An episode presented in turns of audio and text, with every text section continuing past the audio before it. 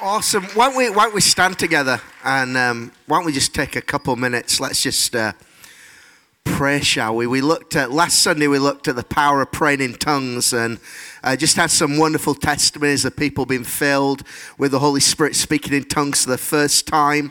Um, if that was you um, and you kind of feel, did I make that up in my head? Shall I let you into a secret? Everybody thinks that. Um, but in faith, just continue to exercise that gift. Remember, it's a language. You know, if you start to learn a language even naturally, uh, you're not fluent after the first day. It's something that's progressive. So I find the more you pray, the more you sing, the more you start to speak in tongues, the more confidence, the more power uh, comes. So why, why don't we just take a couple minutes? Let's just do that this morning before we get into God's word. Come on, all of this place. Let's just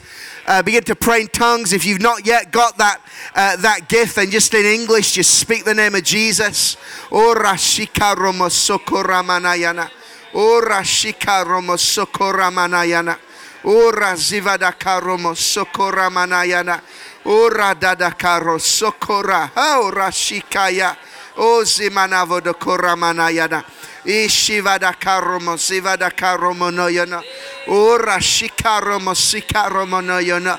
Ora mazivada karomo zivada nayana. Ora shikaromo zivada karamana. O zimanavo de koramana dayana. Ora zivada kayono sikayana. Ora mazivada karomo zivada yana. Ora dada karo sikayana shimanavo de koramana. O zimanavo de korama zivada kayana. Jesus, Jesus, Jesus. Shavo de hoyana. Ora shikayana da. Ora shiva dayana. Sokoro no yono. Ora zivada karomonoyono zimanadana. Ora mazivadana. I just sense right now waves of the Holy Spirit. We're just creating waves right now. I believe people can be healed right now if you're sick in your body. There's just a wave of healing power. Ora shikaro sokoyo dohora. Ora shikaro. Ora dada karomo shimanavo do koramana. O zimanavo do korama zivadanayana. Ora masikaromo zivadanayana. Ora do koramanayana. Shikayana. O simanavo do koramana. Aromo zivada karomo zivadanayana. Ora mazivo do korama zivadayana. Mm, mm. Someone you've been feeling for, uh, serious fatigue right now. I believe God is healing you right now. He's giving you strength and refreshing. Ora mashikoro monoyono sikayana. Ora dadakaro mosimana vodonoyono. Ora mazivada. Fibromyalgia. Right now we rebuke it in the name of Jesus. Ora shikaro sokoyono. Ora shikaro dokoyo. Ishikaro mosokoyona. Ora shikaya sikaya da da da da. Ora ma da da da da da da yana. Hishikaro mosokoyona. Ishikaya na da da da da da da. Ora sikaya da da da. Ora da da bodo vodo kora shikaya sikaya. Shono yona. Mm. Jesus, Jesus, Jesus. Hallelujah. Hallelujah. Hallelujah. Hallelujah. You know, God never intended prayer to be something that was just five or six people gathered in a room on a, you know, a Tuesday night or a Thursday morning or whatever. Jesus said, My house shall be a house of prayer for all nations. He intended prayer to be the beating heart of the church, right at the center of everything that we do. That beating, pulsating heart of prayer and intercession. Father, we just pray this morning, continue to stir us to seek after you and to seek your face in Jesus' name. Amen. Amen. Wonderful. Um, yeah, please be seated. And if you've got a Bible, um, will you turn with me to the book of Nehemiah? Nehemiah chapter 1. Uh, those that were at the, um, the encounter week on Thursday, um, I already kind of told you what I was going to be speaking on. But I just want to continue this, um, uh, this kind of theme that we're in at the minute on prayer. Um, but over the summer, I was I did a series of messages um, called uh, "The Gate of Heaven," and that's what I want to I want to continue to uh, to look at this morning. Um, I think it's part five actually this morning, but uh, it came out of uh, Genesis 28. Um, Jacob has an incredible vision where um, he sees a, a, ladder going up to heaven um, and angels going up and down it. And he wakes up, he says, Surely God was in this place. I didn't even realize it. And then he makes this incredible statement. He said, um, He said, Surely this is the house of God, this is the gate of heaven. God's house is a gateway to another realm another dimension, a supernatural reality. Uh, when we talk about God's house, there's two applications to, to, that. Firstly, there's a church. We are, as the church, we are the house of God. This is where, where God lives by His Spirit. But also, you as an individual, you are a house of God, amen? Uh, which means that your life is a gate to heaven. Uh, this morning, we have not come to a church service, we've not come to a meeting, we've not come to listen to a talk and sing a few songs and hear some interesting stories about what God's doing around the world. This morning, we have come to a gateway. We have come to a place where we can access heaven this morning. Um, a couple weeks ago, I was preaching at, at, a church in the US, um, in Missouri, and um, it's, it's a church that are really, is really going after God and really going after the things of God. And uh, the pastor's been telling me, I've been a couple of times, about all these signs and wonders that they've been seeing.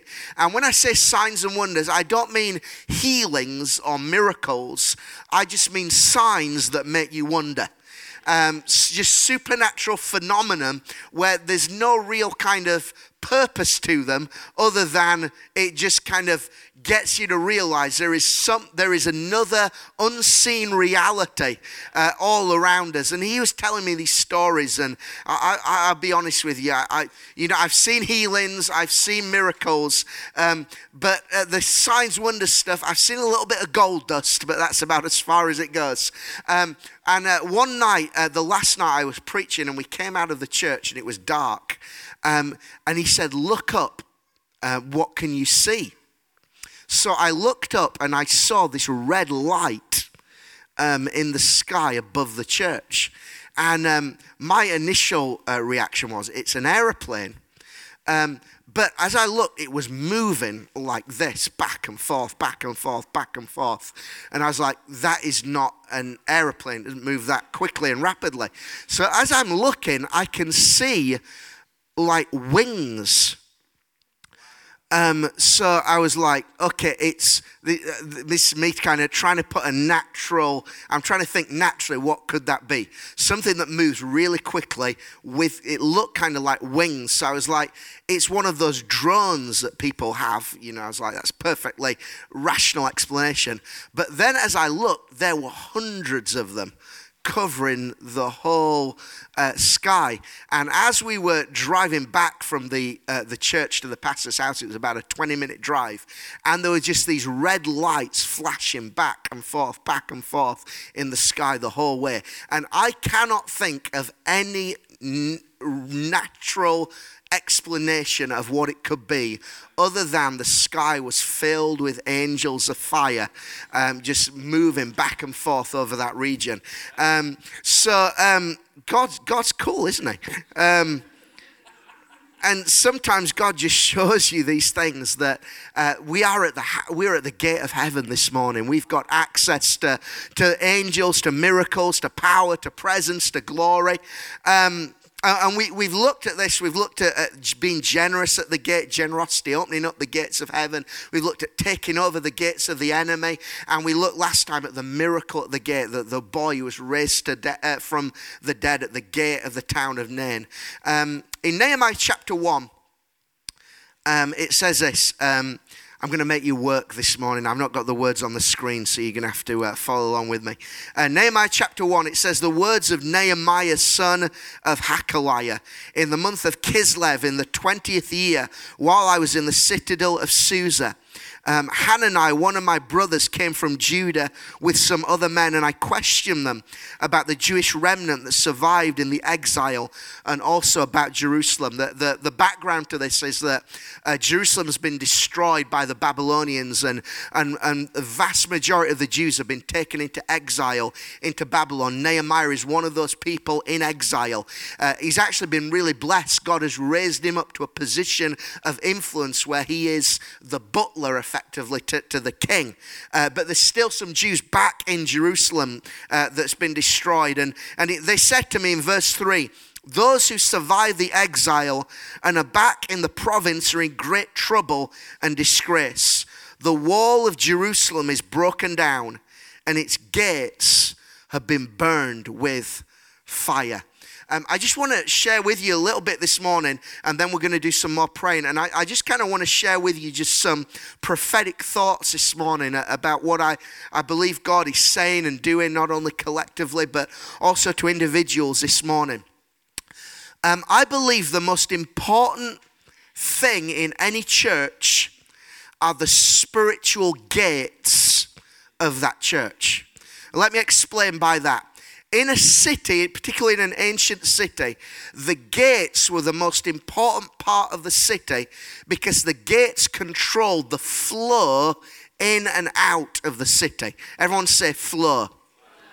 When the gates of a church are working properly, there is a flow of heaven into that church. And, and again, we'll talk about that, you as an individual as well. When your gates are open, when your gates are working, there is a continual flow of heaven into your life. So when the gates are working, there is a flow of power, there is a flow of healing, there is a flow of miracles, there is a flow of the life of God, there is a flow of the Word of God, there is a flow of God's wisdom and God's joy and God's peace and God's freedom. Uh, not only are the gates open that way so that heaven can come in, but also the gates are open the other way. So not only is heaven flowing into a church, not only is heaven flowing into your life, but also heaven is flowing out of your life as well. Heaven is flowing out of the church. So there's this picture here of open gates where God is flowing into a church, but God is also flowing out of the church as well. He's flowing into the city, He's flowing into the community, He's flowing into those places of influence with His life, with His goodness, with His power. But sometimes the gates aren't working. And Nehemiah, they, they inspect Jerusalem, and the gates have been burned by fire. Nothing can go in, and nothing can come out. I've been to some churches where they've got lots of people, great preaching, great singing, great music, great coffee, great programs, great structure, great organization, but the gates aren't working. There's not that flow of heaven into the place. There's not that flow of glory in and out of a place. And I believe that any church is only as powerful as its gates are open that you, we can have great, we can have all the structure, all the organization, great leadership, everything. But if the gates aren't open, we're not going to have any impact. God wants the spirit, and this gates are spiritual. This is not something that you can plan or organize. The spiritual gates are either open or shut. And in your life, you can be a believer in Jesus. You can be a lover of Jesus. You can be a follower of Jesus. But are your gates open? Is there that open heaven over your life where the power and the life of God is flowing in and flowing out of you? And so Nehemiah undertakes this building project. And, and, and many times when people preach from Nehemiah, they, they emphasize that Nehemiah rebuilt the walls, which of course he did. But before he rebuilt the walls, he put the gates in place. The gates were his priority. That flow of heaven, that flow of his power and presence and glory, that has to be our priority before we do anything else. Now, Nehemiah is a, is a great leader. He's a great organizer, he's a great strategist. but also Nehemiah is a man of prayer. And throughout the book of Nehemiah, you see the prayer life of Nehemiah.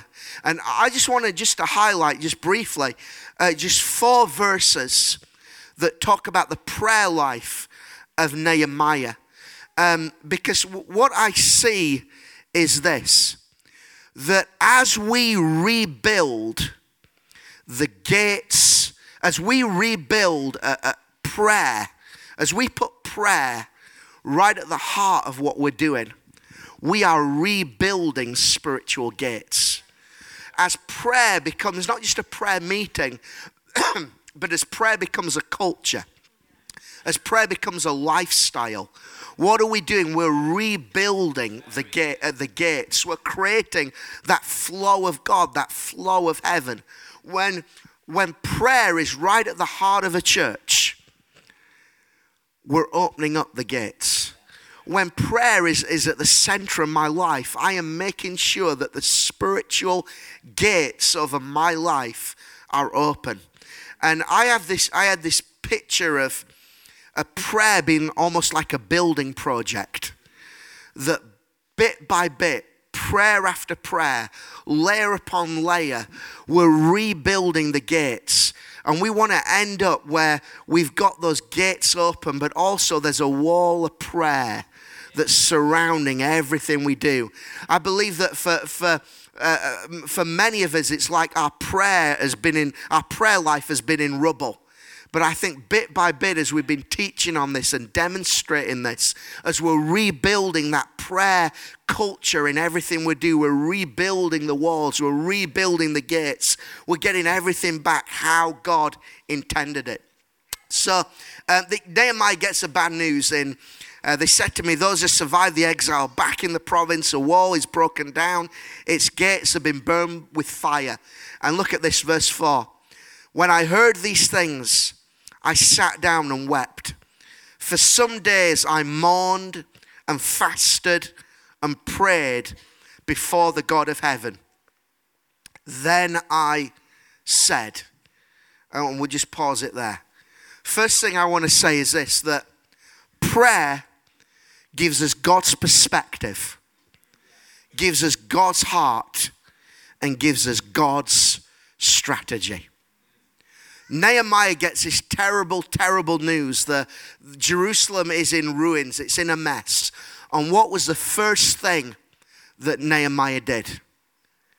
He prayed.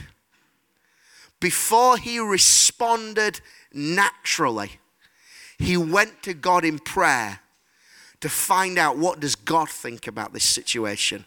What is heaven's perspective on this situation? I wonder if sometimes, you know, we get bad news or we get troubling news or we get disturbing news, and sometimes prayer can be our last resort. And that's where all the worry and all the anxiety can come in. But I love Nehemiah said, Then I said, after he prayed, the first thing he did before he responded naturally, he prayed.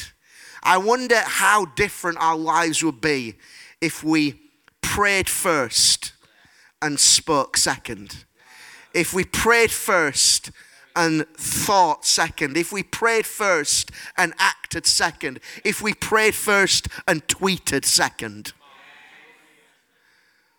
What does God think about this? I get this news from the doctor. I get this news at work. I get this news from my kids' school. And the first thing I do is I go to prayer. What does God think about this?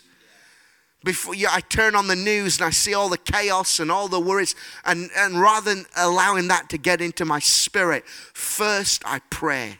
What is heaven's perspective? What does God think about this? I love what David said in the Psalms. He, David um, is speaking in Psalm 73 about some troubling matter.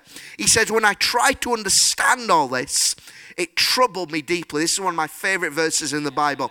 I tried to understand this, it troubled me deeply.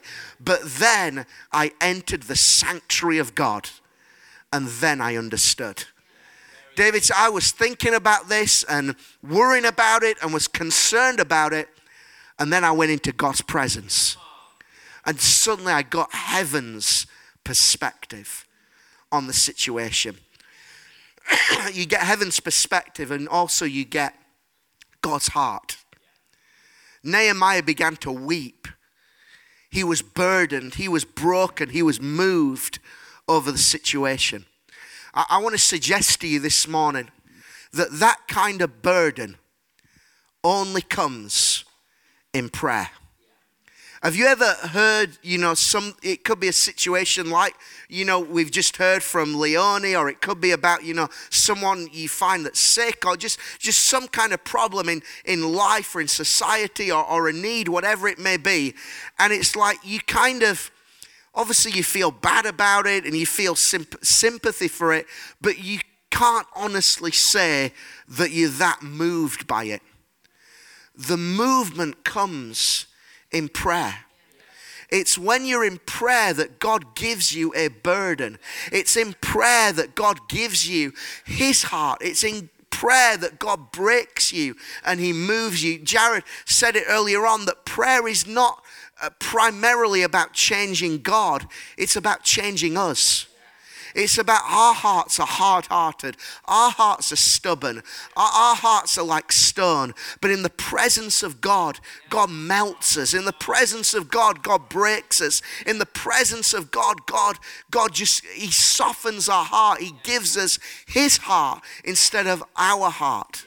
When was the last time you were moved over something? When was the last time you were broken over something? When was the last time you wept over something? I find if I've gone, you know, weeks uh, without, you know, tears in my eyes when I'm worshiping or reading the scriptures or, or, if I'm not moved over people that don't know Jesus, I think, you know what? I, I've got to pray. My heart has become hard. My heart has just, it's become too hard to what's going on around me. I need to go back to the place of prayer so that I can get God's heart and God's burden for the situation. Hebrews 5, it says, during the days of Jesus' life on earth, he offered up prayers and petitions with fervent cries and tears to the one who could save him from death. And he was heard because of his reverent submission. When Jesus prayed, it was not just, it was not just saying words, it was not just going through a prayer list. He prayed with tears, he prayed with brokenness, he prayed with passion. I think it was, it was Finney who said there can't be a revival without Mr. Wet Eye being in the audience. In other words, when the presence of God's moving, there's going to be tears, there's going to be brokenness, there's going to be a softening of hearts, and that comes in the place of prayer. So, in prayer, we receive God's perspective, we receive God's heart, and we receive God's strategy. It was in prayer that God gave Nehemiah the strategy go and talk to the king and ask for favor with the king. Um, and so if we go into, into chapter 2, it says, In the month of Nisan, in the 20th year, of King Artaxerxes, when wine was brought for him, I took the wine and I gave it to the king. I had not been sad in his presence before. So the king asked me, Why does your face look so sad when you are not ill? This can be nothing but sadness of heart. I was very much afraid. But I said to the king, May the king live forever. Why should my face not look sad when the city where my fathers are buried lies in ruins and its gates have been destroyed by fire? The king said to me, What is it you want? And notice this. Then I prayed to the God of heaven. And I answered the king, If it pleases the king, and if your servant has found favor in his sight, let him send me to the city in Judah where my fathers are buried, so that I can rebuild it. What I, you know, Paul tells us, doesn't he? Pray without ceasing. We have to break the lie that prayer, the power of prayer is in its length. Um, it's, Nehemiah is having a conversation with the king. And the king says to him, What do you want? And Nehemiah says, I prayed to God and answered the king. Now, who knows? He, he doesn't say, can, can you give me half an hour? I need to go away. Uh, you know, he, he's not saying, you know, can someone just play music in the background for a few minutes? Well, no. The, the implication is this that while Nehemiah is talking to the king, he's praying to God in his heart. And we have to understand that prayer, I love, you know, I love it when I'm shut in my room, the door shut, and I can spend 30 minutes, an hour, just me and Jesus. But that is not the only thing that prayer is. We have to learn to pray on the go. We have to learn to what it is to be having a conversation with people, but in our hearts we are praying to God. Uh, the Bible tells us that God gives us the desires of our heart which means that even a desire is prayer. Let me give you my definition of prayer anything that is God focused is prayer. So, a thought that is God focused is prayer. A longing that is God focused is prayer. A desire that is God focused is prayer. A song that is God focused is prayer. Anytime you can be in the car, you can be at work, you can be talking to someone, you can be in a job interview. But if your thoughts, if your desires are God focused, in that moment you are praying. Nehemiah touched the heart of a king, not through a three hour prayer meeting but just while he was having a conversation in his heart, he's talking to God. And God touched the heart of a king. I, the first kind of little prophetic thought I had this morning I want to pray and prophesy there are going to be people here this week. You are going to have conversations uh, with people of influence. And as you are talking to them, in your heart, you are going to be talking to God. And as you talk to God about them, God is going to talk to them about you. God is going to touch their hearts and He's going to give you supernatural favor. Because this is what happens here. Nehemiah gets favor with the king. Everyone say uh, favor as Nehemiah is praying, supernatural favor is released. Uh, uh, supernatural favor comes into the situation. First thing that happens, the king says to Nehemiah, You are released to go back to Jerusalem and start this rebuilding project. I want to prophesy right now there is a release coming as you begin to pray, God is going to give you releasing favor.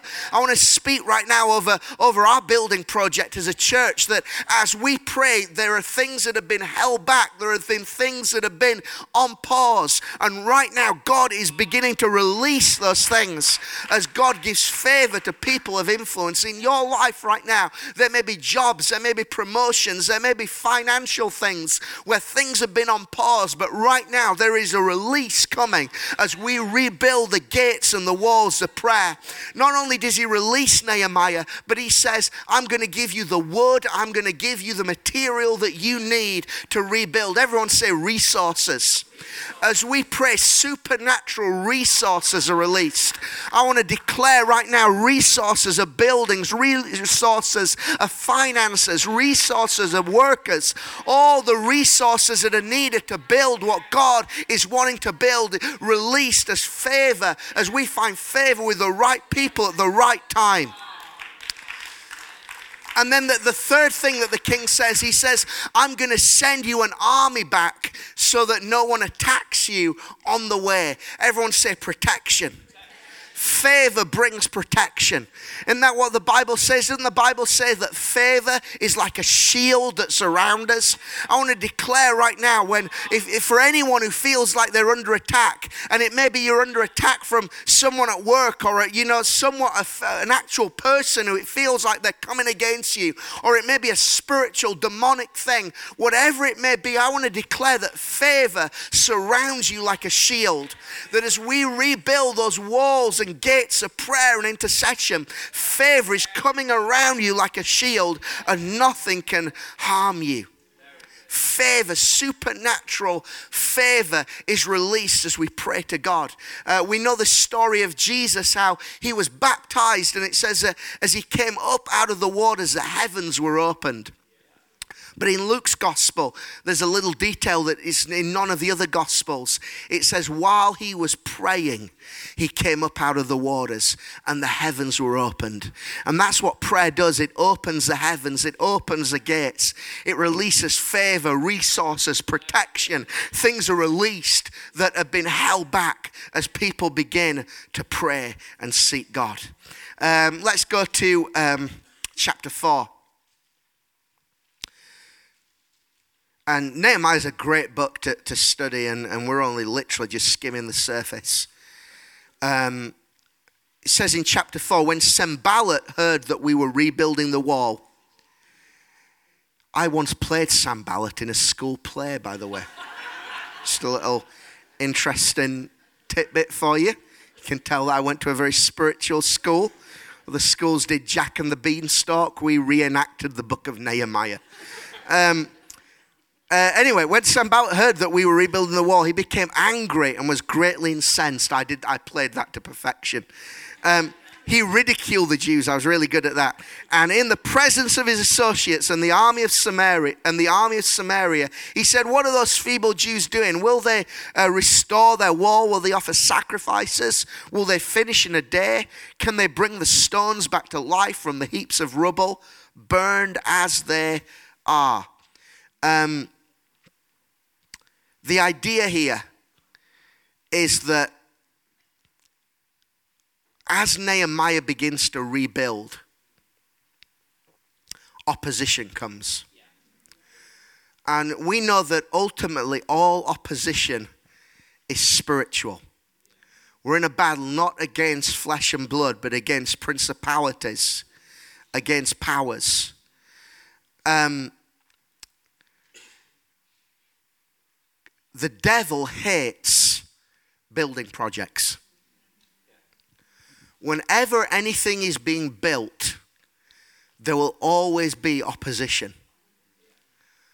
And the enemy comes here, he tries to ridicule, he tries, tries to tear down what Nehemiah is doing. Um, I just have this prophetic sense during the worship that there are people here and you have come under attack, particularly in the area of your health. And right now, there are people going through real attacks on their health. And the reason is because God, you are in the process where God is rebuilding your ministry. I feel right now there are people in transition, and you are transitioning from one ministry into another ministry. God is rebuilding and reshaping and reforming things. And as you are right now, as you are moving into that, the enemy has come against you, particularly in the area of your health.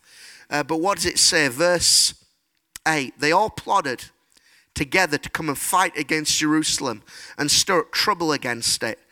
But we prayed to our God and we posted a guard day and night to meet this threat. Uh, verse 15, it says, When our enemies heard that we were aware of their plot and that God had frustrated it, we all returned to the wall, each to his own work. Everyone said, frustrated.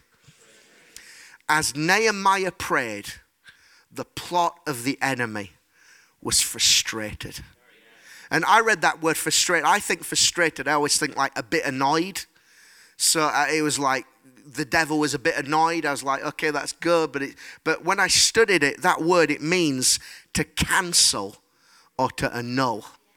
The plots of the enemy were cancelled the plots of the enemy were annulled. Uh, another word, it can also mean divided. Jesus said, if Satan is divided, his plans can't work. As Nehemiah prayed, Satan's plans were divided, Satan's plans were cancelled, Satan's plans were annulled. I want to prophesy right now over those that are under an attack from the enemy. I want to declare right now as we are putting the sheet, the prayer walls up, as we're building up the gates and the walls of prayer, I want to declare that the plots of the enemy are divided and confused over your life. The plots of the enemy are cancelled and annulled. What the enemy meant for harm will come to naught because God is with you, and if He is for you, who can be against you? And then, then final scripture from uh, Nehemiah chapter 6 and uh, verse 9.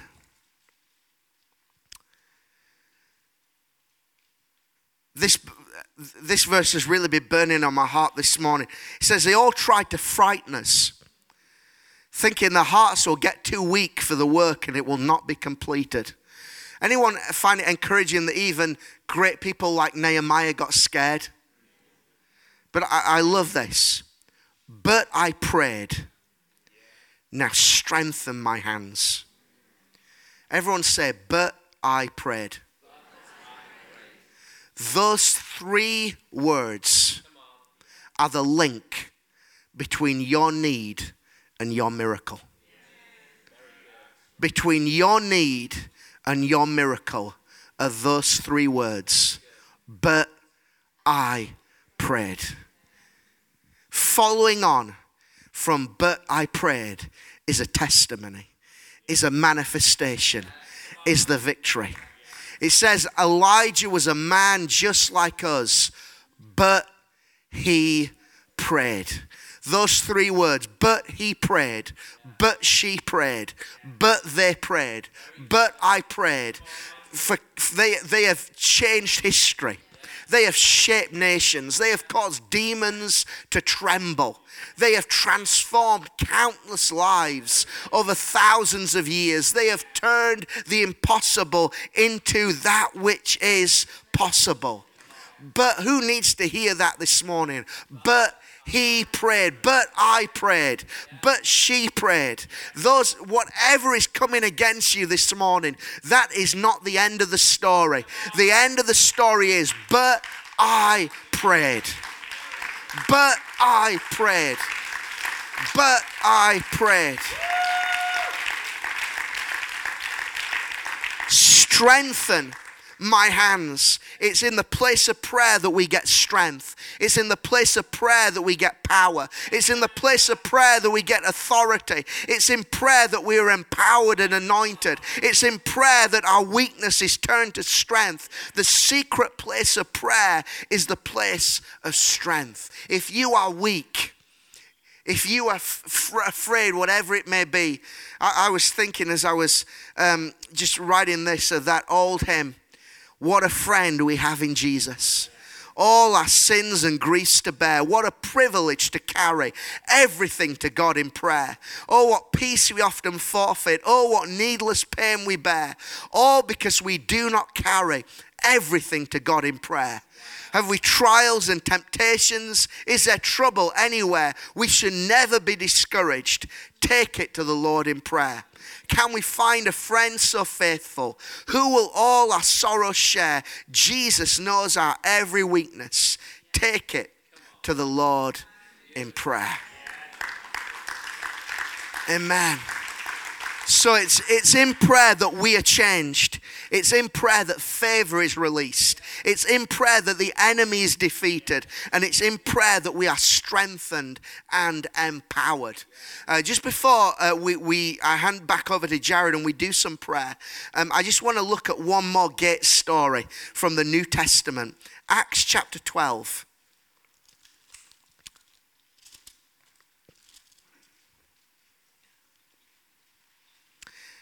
And this is a story of Peter in prison. And there's a phrase in this story that, again, I just believe is so prophetic over what God wants to do.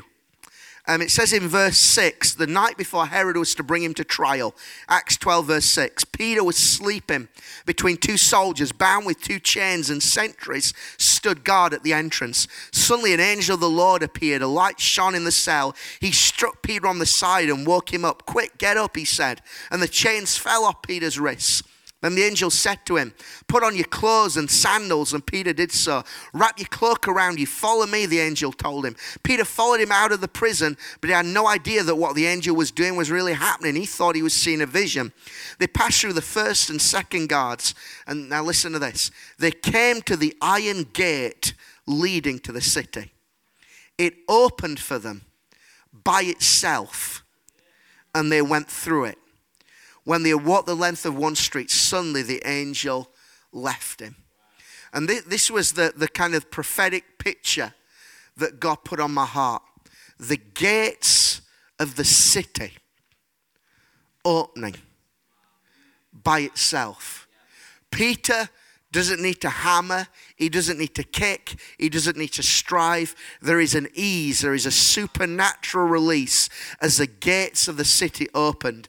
And this is this is what I, I God just I, I felt showed me in the spirit. I see uh, the church gaining access into places of influence in the city. I see pioneers going into new regions and the gates of those cities opening up for them and for the gospel. I see teams going on mission into cities and nations and the spiritual gates opening up. And I see the spiritual gates that control regions that are currently shut to the gospel opening and the King of glory coming in. Um, you say amen to that. Uh, but, but here's what I just want to just close with. It says, the gates of the city opened by themselves. Now, who's telling the story? Peter is, right? I know it's in, it's in Act, Luke wrote it, but Peter's the only person, so Peter's telling the story. So it's like me going to Jared saying, Hey, Jared, I went up to some gates and they open by themselves. This is me, from my perspective, this is how I see the situation. But the gates didn't open by themselves. That's Peter's perspective. But there was something happening behind the scenes that Peter wasn't aware of. Verse 5 Peter was kept in prison but the church was earnestly praying to God for him. It's like, hey, Jared, this was really cool. Some, I was stuck in prison and the gates just flung open. It was dead easy. I didn't even have to pray about it. And Jared's like, I was up all night praying and fasting about it. From my perspective, it was easy. But behind the scenes, there was someone praying. And I, I have the idea that Peter is stood there and the gates are opening, and Peter's like, wow, this is really cool. I didn't have to do anything. From Peter's telling the story, the gates open by themselves, but actually, it was the power of prayer that pushed those gates open. It was the force, the invisible force of prayer that pushed those gates open and gave Peter access into the city, into freedom. It says the church was, was earnestly praying to God for him. And let me just uh, get these in your spirit. I just looked up every translation I could find. Just listen to some different renderings of that phrase. The church was earnestly praying. Other translations say this, and let these get into your spirit this morning. Prayer was made without ceasing fervent and persistent prayer was offered up. Intense prayer. They prayed for him strenuously. Constant prayer. Intense intercession. I don't know about you, I would have felt like slapping Peter if he'd have come in. It was like, oh, it was dead easy, guys. His gates just opened up. It was like, don't we intense intercession, fervent prayer. That was the power, the force that was going on. I can't tell you the number of times when I've been in ministry situations where there had been such an ease. And I know that was not, I'm, I'm more anointed today than I was yesterday. There's a power of prayer behind what I'm doing. Um, I want us to, to stand to our feet this morning. And uh, if the worship team can come up, we've got about 10 minutes or so just to really go after God this morning. So I just want to leave you with those prophetic thoughts this morning. That as we pray, firstly, God is changing us. We're getting God's perspective on the situation. Uh, then God is releasing favor with people of influence. God is releasing resources. God is releasing those things that have been on pause. God is sending protection. The, the plans, the schemes of the enemy are being cancelled, they're being brought to naught. Strength and power is coming where there's fear and weakness. And finally, just picture that the gates of the city opening up. Picture right now this city. Picture right now this region. Picture right now, you know, we, we've just heard of the nation that's opening up for, for Leonie, and, and she linked it. She said the intercessors have been praying. In fact, what a, what a, a, confirmation she said when she went this week. It was like there was an ease in those meetings. She wasn't having to argue or twist people's arm. It was almost, what, what, do, what do you want us to do? There was an ease there. But what was, what was the key? The, the intercessors are behind her, praying, pushing open those doors, pushing open those gates. Hallelujah.